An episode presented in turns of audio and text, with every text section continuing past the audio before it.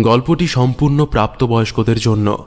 গল্পে বর্ণিত সাম্প্রদায়িক দাঙ্গা, হানাহানি শুধুমাত্র এক ঐতিহাসিক প্রেক্ষাপট তৈরির খাতিরেই ব্যবহৃত হয়েছে। আমরা কোনো রকম সাম্প্রদায়িক বিভাজনকে সমর্থন করছি না। নমস্কার, আমি আসঞ্জন। রহস্যের অন্ধকারে ইউটিউব চ্যানেলে আজ আপনারা শুনতে চলেছেন লেখিকা বৈশালী দাশগুপ্ত নন্দীর কলমে, একুল ওকুল। বৈশালী দাশগুপ্ত নন্দী উত্তর কলকাতার বাসিন্দা। পেশায় শিক্ষিকা, নেশায় লেখিকা। দু হাজার উনিশ বইমেলায় প্রথম প্রকাশিত হয় তার প্রথম একক গল্পগ্রন্থ বিভা পাবলিকেশন থেকে নরকের দ্বার খোলা, যার বর্তমানে তৃতীয় সংস্করণ সম্পূর্ণ হয়েছে। দু হাজার বাইশে নিউটন বইমেলায় প্রকাশিত হয়েছে বিভা পাবলিকেশন থেকে, জেগে আছে শয়তান ও অরণ্যমন প্রকাশনী থেকে সাপদ। আমরা অসংখ্য ধন্যবাদ জানাই লেখিকা বৈশালী দাশগুপ্ত নন্দীকে আমাদের পাশে থাকার জন্য। শুরু করছি আজকের গল্প বৈশালী দাশগুপ্ত নন্দীর কলমে একুল ওকুল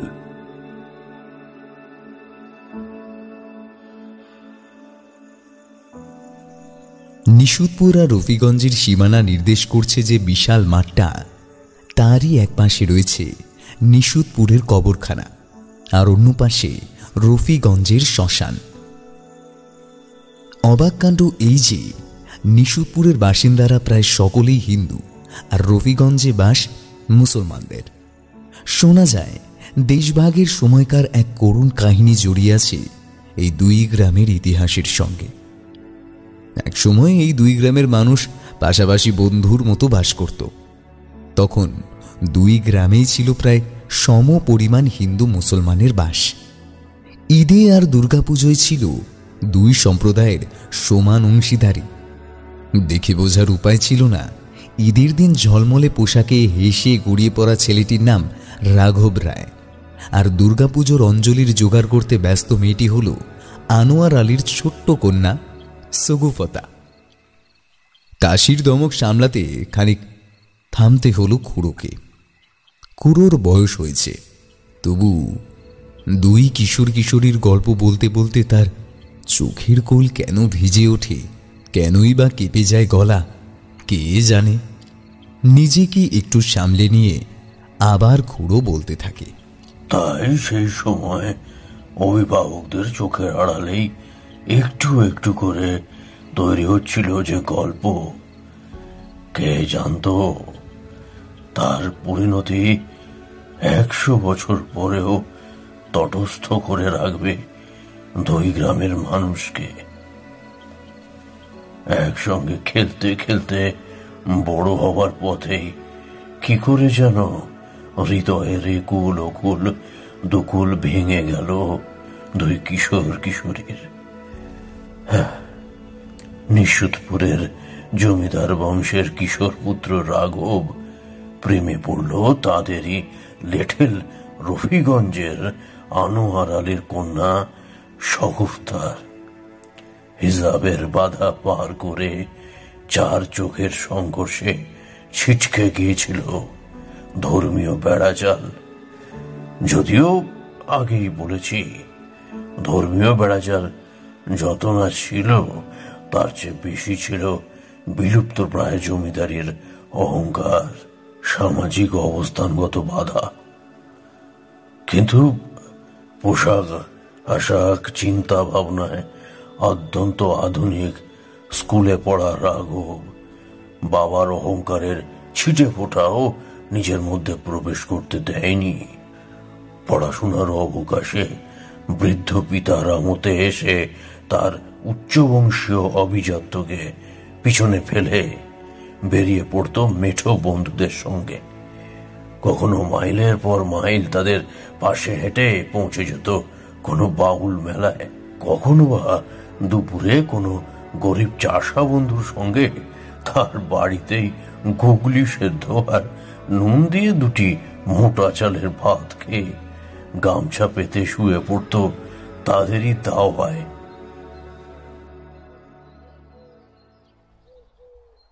আরে কি সৌভাগ্য আমার। জমিদারের ছেলে হয়ে তুমি এসেছ আমার বাসায়। এখন কোথায় যে তোমাকে বসতে দিই? আর কি দিয়ে আপ্যায়ন করি? আমরা তো গরিব গুরব মানুষ। জমিদার আমার বাবা চাচা। আমি না। আমি শুধুই রাকিবুলের বন্ধু।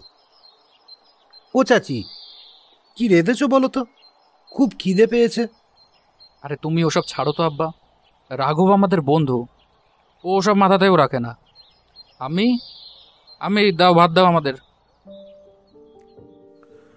শক্ত সমর্থ চেহারার আনোয়ার আলী রাঘবের জন্মের বহু আগে থেকেই জমিদার বংশের লেঠেল রাঘব কেন? রাঘবের তিন দাদাও তার কোলে পিঠে মানুষ। আনোয়ারের তৃতীয় স্ত্রীর কনিষ্ঠতম সন্তান হলো এই সগুপ্তা। আনোয়ারের সেজ পুত্র আব্বাস ছিল রাঘবের গলাগুলি বন্ধু। কাজেই আনোয়ারের মাটির বাড়িতেও যাতায়াত ছিল রাঘবের।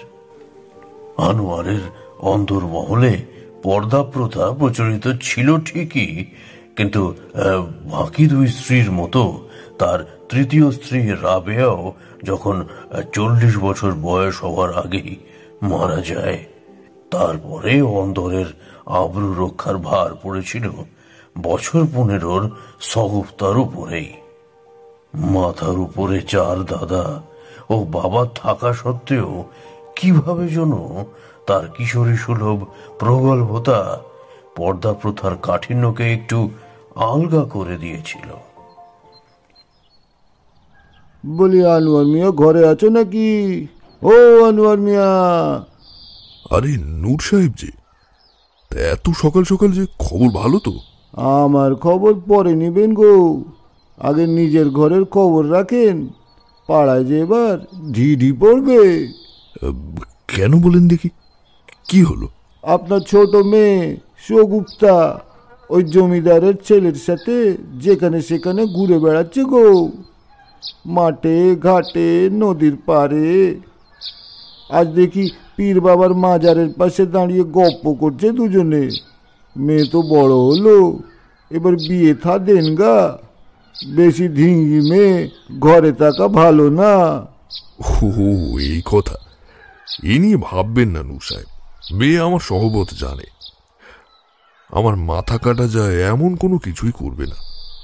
আর রাঘব অমন ছেলে পাড়ায় দুটো আছে। বংশের কথা যদি ছেড়ে দেই তো এত ভদ্র সভ্য ভালো ছেলে পাওয়াই ভার। তাই বলে হিঁদুর ছেলে জাতি ধর্ম রাখতে দেবে না দেখছি। আরে হিন্দু মুসলমান ধুয়ে কি জল খাব নাকি নূর সাহেব? মেয়ে আমার যেখানে ভালো থাকবে সেখানেই মেয়ে দেব। আর ভুলেও এসব কথা বলতে আমার কাছে আসবেন না গো। আপনার মতলব আমি ভালোই বুঝে গেছি। আপনার ওই অকস্মা মাতাল ভাইবোকে আমি কিছুতেই মেয়ে দেব না। তাতে যদি আমার মেয়ে সারা জীবন ঘরে বসে থাকে তো তাই থাকবে, এই আমি বলে দিলাম। আনোয়ার বোধহয় বয়সকালের কনিষ্ঠ সন্তান, একমাত্র কন্যা সগুপ্তাকে একটু বেশি স্নেহ করত। স্নেহের রন্ধ্রপথেই প্রবেশ করেছিল প্রশ্রয়। স্নেহ তো তার ছিল উভয় পক্ষের প্রতি। রাঘবকেও কম ভালোবাসত না আনোয়ার। মেয়ের সঙ্গে তার মেলামেশা চোখে পড়েনি, এমনটাও নয় তবে বাপের মন তো কন্যার ভবিষ্যৎ সম্পর্কে হয়তো নিজের অজান্তেই কোনো বড় স্বপ্ন দেখে ফেলেছিল আনোয়ার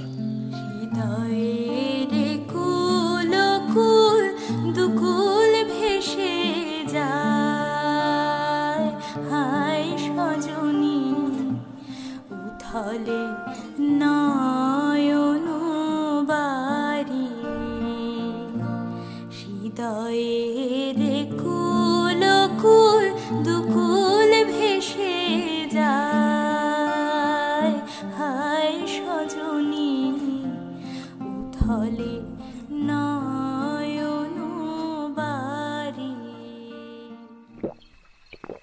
এই পর্যন্ত বলে আবার একটু জল খেলো খুড়ো। আমরা চার বন্ধু, খুড়োর প্রায় গা ঘেঁষে বসেছি এতক্ষণে। খুড়োর গল্প বলার কায়দা যে এত আকর্ষণীয়, মনে হচ্ছিল চোখের সামনে ঘটতে দেখছিলাম ঘটনাগুলো। বয়স হয়েছে খুড়োর। এক টানা কথা বলে হাঁফিয়ে যায়। খুড়ো একটু দম ফেলুক এই সুযোগে আমাদের এই গণ্ডগ্রামে আসার কারণটা একটু বলে নি। আমরা চার বন্ধু কলেজ থেকেই হরিহর আত্মা। একে অপরের জীবনের সব ঘটনাই মনে হয় জানি। মেসে একই ঘরে একসঙ্গে থেকেছি অন্তত পাঁচ বছর। বছর দুয়েক হলো যে যার পথ খুঁজে নিয়েছি। চারজনই মোটামুটি ভালো চাকরি করি। আমি থাকি ব্যাঙ্গালোরে, একটা ইঞ্জিনিয়ারিং সংস্থায় মাঝারি পদে কর্মরত। নিশান থাকে জয়পুরে, প্রমিত আর সাহেব কলকাতায়। সাহেবের দেশের বাড়ি হল নিশুতপুর। ভারত বাংলাদেশ বর্ডারে অবস্থিত এই গ্রামটির আসল ঠিকানা উজ্জয়ী থাক। সাহেবের কলেজ লাইফ কলকাতায় কাটলেও স্কুল জীবন এই নিশুতপুরেই ওর মুখে অনেকদিন আগে শুনেছিলাম নিশুদপুরের কবরখানা আর রফিগঞ্জের শ্মশানের গল্প। এখন এই দুই সৎকার স্থানই পরিত্যক্ত। মানুষ এখন শেষ শান্তির জন্য খুঁজে নিয়েছে অন্য ঠিকানা। কিন্তু বিশেষ বিশেষ রাতে নাকি মাঠের দুপাশে মুখোমুখি অবস্থিত দুই ধর্মের দুই শেষ শয্যা জেগে ওঠে। আরমোরা ভেঙে উঠে বসে একে অপরের দিকে চেয়ে থাকে। অভ্যক্ত আকুতিতে খান খান হয়ে ভেঙে পড়ে রাতের নিস্তব্ধতা। যারা মাঠের ধারে কাছে থাকে, তাদের কানে ভেসে আসে নারী পুরুষের মিলিত স্বরের কান্নার সুর। দুই গ্রামে বিরাজ করে এক আতঙ্কের আবহ। বছরে একদিনই এরকম হয়। আস্তে আস্তে গ্রাম দুটি খালি হতে শুরু করেছে। যাদের উপায় আছে, তারা শহরের দিকে বাড়িঘর নিয়ে চলে যাচ্ছে। আর যাদের নেই, তারাও অন্তত ছেলেপিলেদের পাঠিয়ে দিচ্ছে শহরে। এভাবেই সাহেবের বাবা, মা আর জেঠু জেঠি দেশের বাড়ি আগলে পড়ে আছেন। সাহেব আর ওর তুতো ভাই বোনেরা সকলেই শহরে। এতদিন পর বিভিন্ন কারণে চার বন্ধু প্রায় একই সঙ্গে ছুটি পেয়ে কম বয়সের কৌতূহল মেটাতে চলে এসেছি নিশুতপুরে। আমি, প্রমিত নিশান সাহেবকে আড়াল করে ঠিক করেছি, রাতে একবার অন্তত ওই শ্মশান আর কবরখানার দর্শনে যাব। সাহেব আর ওর বাড়ির লোক জানলে বেরোতে দেবে না। তাই ওদের লুকিয়েই বেরোতে হবে। তার আগে এর গল্পটা জানা জরুরি, যেটা সাহেব আমাদের খুব ভালোভাবে বলতে পারিনি। আর ওর বাড়ির লোককে জিজ্ঞেস করার ইচ্ছে ছিল না। তাহলে হয়তো ওরা আমাদের এখানে আসার উদ্দেশ্য আঁচ করে ফেলতেন। আর সেটা আমরা চাইনি। তাই সাহেবের বাড়ি থেকে কয়েক পা দূরের চায়ের দোকানের বিক্রেতা বৃদ্ধ খুড়োকেই বেছে নিয়েছিলাম। আজ সকালেই এসে পৌঁছেছি এখানে। খুড়োর বিক্রিবারটা যখন শেষের মুখে, রাত আটটা নাগাদ, চার মূর্তি গল্প শুনতে খুড়োর দোকানে উপস্থিত হয়েছি। অক্টোবরের প্রথম দিক। শহরে ঠান্ডা না পড়লেও গ্রামে রাতের দিকে বেশ একটা শিরশিরে ঠান্ডা অনুভূত হচ্ছে। হাতে ধোঁয়া ওঠা চায়ের কাপ নিয়ে জমে উঠল খুড়োর গল্প। এভাবেই কেটে গেল দু চারটে বছর। মাতৃহীন সগুপ্তার বিবাহের প্রসঙ্গ বারবার উঠতে থাকলেও বাস্তবায়িত হচ্ছিল না। উদ্যোগ আর সঠিক পাত্রের অভাবে। রাঘব স্কুল শেষ করে তখন কলেজে। তার বৃদ্ধ পিতা এখন শয্যাশায়ী। বড় দাদা নীতিশ দেখাশোনা করে জমিদারির সামান্য যা কিছু কাজকর্ম এমন সময় এলো সেই সর্বনাশের দিন। ভাগ হয়ে গেল বাংলা। এত দিন ধরে পাশাপাশি বাস করছিল যে মানুষগুলো সহদর ভাইয়ের মতো। রাতারাতি একে অপরের রক্তের পিয়াসী হয়ে উঠল। বাইরের পৃথিবীতে ঘটে চলা ঘটনাগুলির গনগনে আজ স্পর্শ করল নিশুতপুর আর রফিকগঞ্জকেও হিন্দু মুসলমানের দ্বন্দ্বে রক্ত ঝরল দুই গ্রামের পথে ঘাটে। পাশের বাড়ির মানুষকেও আর বিশ্বাস করছিল না কেউ। এমন পরিস্থিতিতে জানি না কীভাবে নিশুতপুর হয়ে গেল হিন্দুর আর রফিকগঞ্জ মুসলমানের। নিশুতপুরের মুসলমানরা গিয়ে ঘর বাঁধল রফিকগঞ্জে আর রফিকগঞ্জের পুরুষাক্রমে বাস করে আসা হিন্দুদের নতুন সংসার হল নিশুতপুরে শুধু বদলানো গেল না, শ্মশান আর কবরখানার অবস্থান। এমনই এক থমথমে সন্ধ্যায় একদল উন্মত্ত জনতা রাঘব আর সবুপ্তাকে আবিষ্কার করল ওই শ্মশান আর কবরখানার মাঝের মাঠে। একে অপরের আলিঙ্গনে। যেন শেষবারের মতো তারা ছুঁয়ে নিচ্ছে পরস্পরকে। যে কথা রয় প্রাণের ভিতর অগোচরে,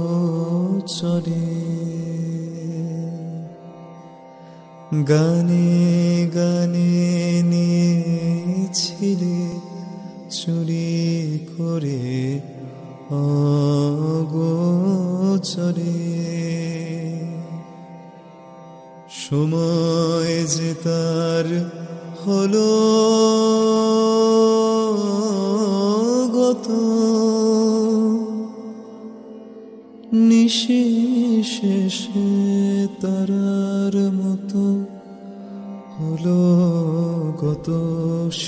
করে দাও শিউলি ফুলের মরুন সাথে।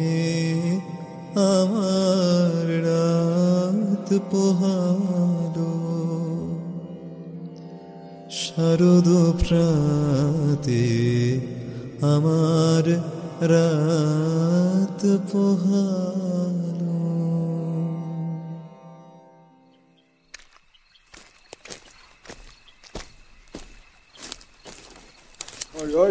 ওই দুটো কে রে ঠিক বুঝতে পারছি না অন্ধকারে।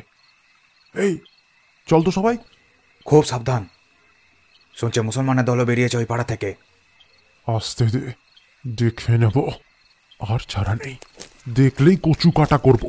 এই কে রে তোরা? পালাবি না পালাবি না একদম পালাবি না। দাঁড়া চুপ করে দাঁড়া। আরে ওটা আনোয়ারের ছোট মেয়েটা না? এইবার হাতে পেয়েছি। খুব সাহস। এই সময় ঘরের বাইরে বেরিয়েছিস। রাঘব বাবু আপনি যান এখান থেকে। মেয়েটাকে আমাদের হাতে তুলে দিন। ছি ছি ছি ছি লজ্জা সরম নেই থিঙ্গি মেয়ে। বেটা ছেলের বুকের সঙ্গে লেগে দাঁড়িয়ে আছে।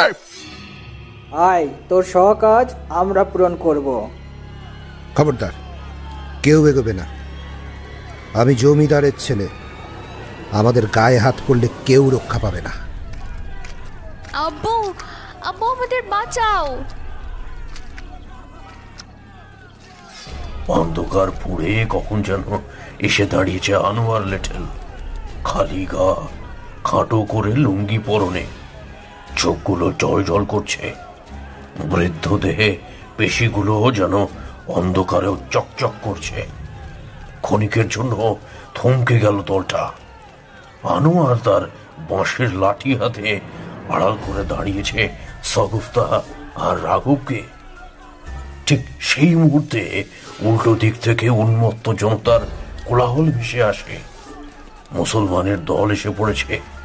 দুই যুযুধান গোষ্ঠীর মাঝে পাথরের দেওয়ালের মতো দাঁড়িয়ে থাকে সগুপ্তা আর রাঘব। একে অপরকে আঁকড়ে আর তাদের আড়াল করে আনোয়ার। কিন্তু একা আনোয়ার কি বা করতে পারতো? উভয় পক্ষের জনতা দুদিক থেকে ঝাঁপিয়ে পড়ল ওদের উপর। টেনে ছিঁড়ে নিল যেন বনস্পতির দেহ থেকে ব্রততিকে রাঘবকে টেনে নিল মুসলমানের দল রফিকগঞ্জের দিকে আর সগুপ্তাকে হিন্দুর দল নিশুতপুরের দিকে। শোনা যায়, আনোয়ার নাকি চেষ্টা করেছিল তার লেঠেলের বিদ্যা কাজে লাগিয়ে রাঘবকে বাঁচানো। কিন্তু বুড়ো হাড়ে খুব বেশিক্ষণ জুঝতে পারেনি। হ্যাঁ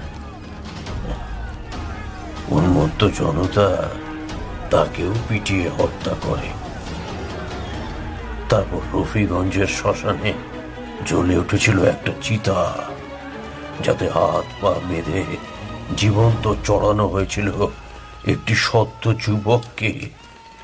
যে শুধু ভালোবাসতেই জানত অন্যদিকে সহতার উপরে চলেছিল অমানসিক নির্যাতন। যে পথ দিয়ে চলে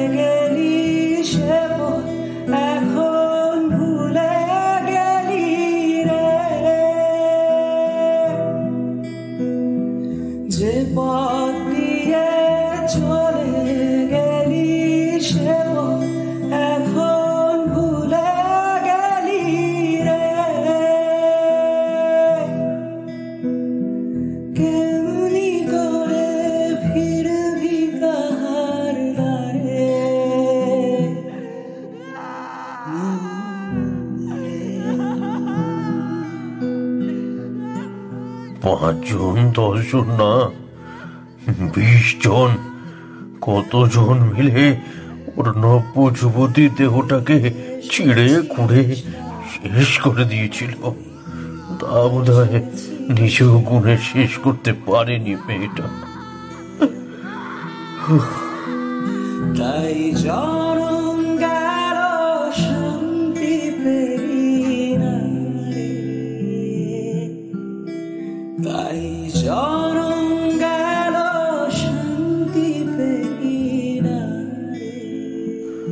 গোনা শেষ হওয়ার আগেই হয়তো ওর দু চোখের আলো নিভে গিয়েছিল।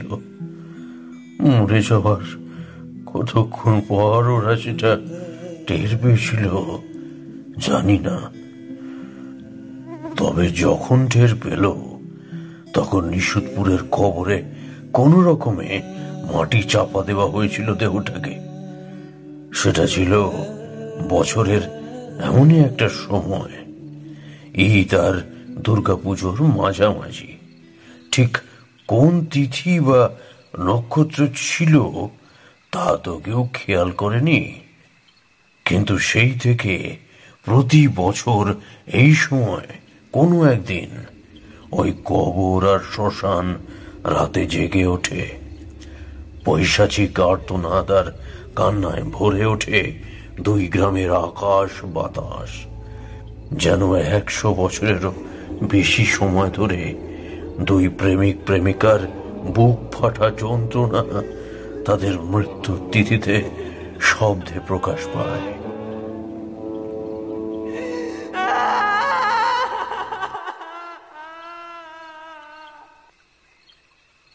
খুড়োর গল্প শেষ। রাত অনেক হয়েছে। আমরাও যেন নিশ্চুপ হয়ে গেছি। গ্রামের থমথমে রাতের মতো। সাহেবের বাড়িতে ফেরার পথে আকাশে তাকিয়ে দেখলাম এক ফালি চাঁদ যেন আতঙ্কে সিটিয়ে রয়েছে। দু তিন দিন হলো ঈদ গেছে, দুর্গাপুজো প্রায় এসে গেছে। এমনই কোনো একদিনে বিনা অপরাধে কেবল অমানসিক হিংসার বলি হয়ে প্রাণ হারিয়েছিল দুই সদ্য যুবক যুবতী সাহেবকে বললাম বাড়িতে গিয়ে খাবার ব্যবস্থা করতে। আমরা তিনজন সিগারেট ধরিয়ে বাড়ির বাইরের রাস্তায় পায়চারি করতে লাগলাম। মাথাটা কেমন ভারী ঠেকছে। সাহেব একটু ইতস্তত করলেও শেষ পর্যন্ত কিছু না বলে বাড়ি চলে গেল। আমাদের সিগারেট যখন প্রায় শেষের পথে, তখন হঠাৎ একটা অদ্ভুত শব্দে একসঙ্গে তিনজন চমকে পেছনের দিকে তাকালাম। কেউ যেন গুঙিয়ে গুঙিয়ে কাঁদছে। প্রথমে একটা নারী কণ্ঠ, তারপর এক থেকে দুই দুই থেকে শত শত নারী পুরুষের সম্মিলিত গলার স্বর। বুক ফাটা আর্তনাদে আকাশ বাতাস যেন ভারী হয়ে উঠেছে। অদ্ভুতভাবে কোথা থেকে কুয়াশা নেমে এসেছে চারিদিকে। কুয়াশার চাদরে ঢাকা পড়ে গেছে চাঁদও। আমাদের মধ্যে প্রথম নড়ে উঠল প্রমিত আমার হাত ধরে এক হ্যাচকা টান দিয়ে নিশানের দিকে তাকিয়ে বলল চল। কোথায় যাব? জানি না তুই চল।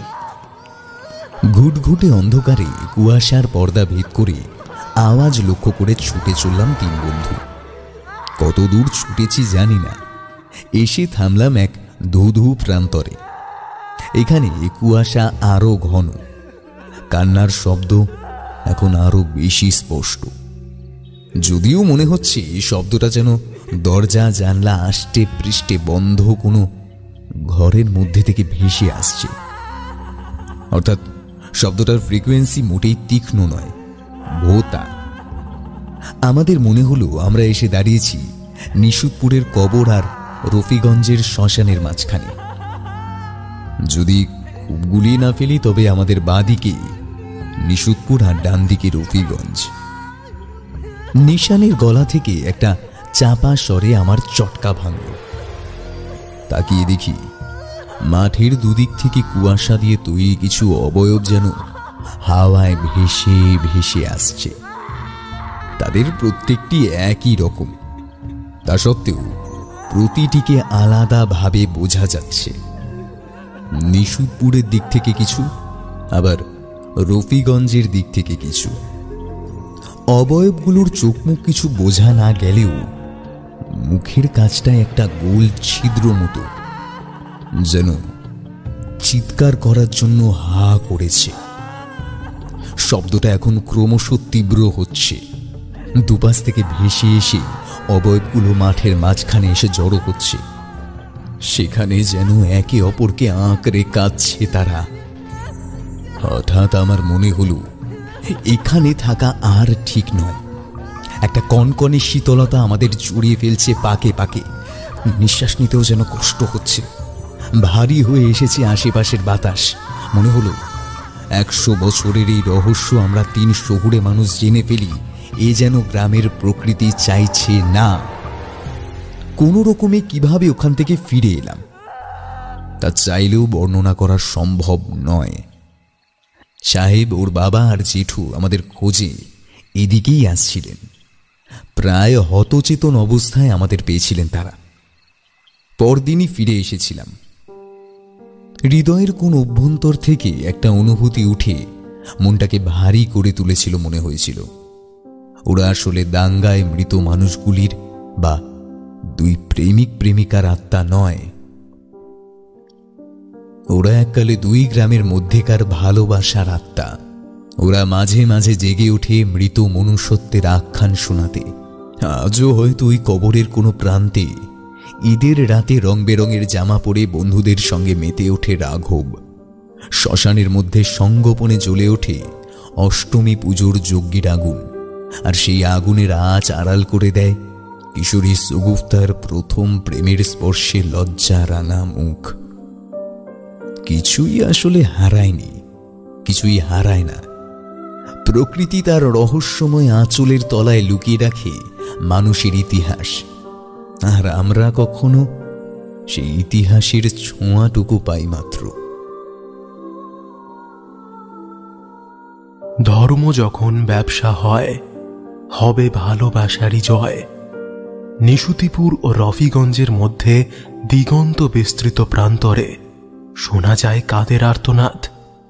তারা কি মৃত মানুষের আত্মা, নাকি রাঘব আর সগুফতার অপূর্ণ ভালোবাসার প্রেত? আপনাদের কি মনে হয়? জানান আমাদের কমেন্ট করে। আপনারা এতক্ষণ শুনছিলেন লেখিকা বৈশালী দাশগুপ্ত নন্দীর কলমে একুল ও কুল গল্প পাঠে ছিল ব্রতদ্বীপ পার্থ অরণ্যদেব রাকিব আসঞ্জন অরূপ, ইন্দ্রজিৎ, সৌরভ সুর, শেষাদ্রি, অনিমেষ, মৌসুমী, সৃজন ও পার্থপ্রতিম। গল্পের সূত্রধার, আমি আসঞ্জন সংগীত পরিবেশনায় ছিল ব্রতদ্বীপ জয়িতা ও ইমন। শব্দ সংযোজন ও ব্যাকগ্রাউন্ড মিউজিকে সেট। প্রচ্ছদ কৃষ্ণেন্দু। গল্পটি কেমন লাগল আমাদের জানাতে ভুলবেন না। লাইক করুন কমেন্ট করুন। আর ভালো লেগে থাকলে শেয়ার করুন সবার সাথে। আজ তবে আসি, আবার ফিরে আসব নতুন এক গল্প নিয়ে। ততক্ষণ ভালো থাকুন, সুস্থ থাকুন। আর শুনতে থাকুন রহস্যের অন্ধকারে। শুভরাত্রি।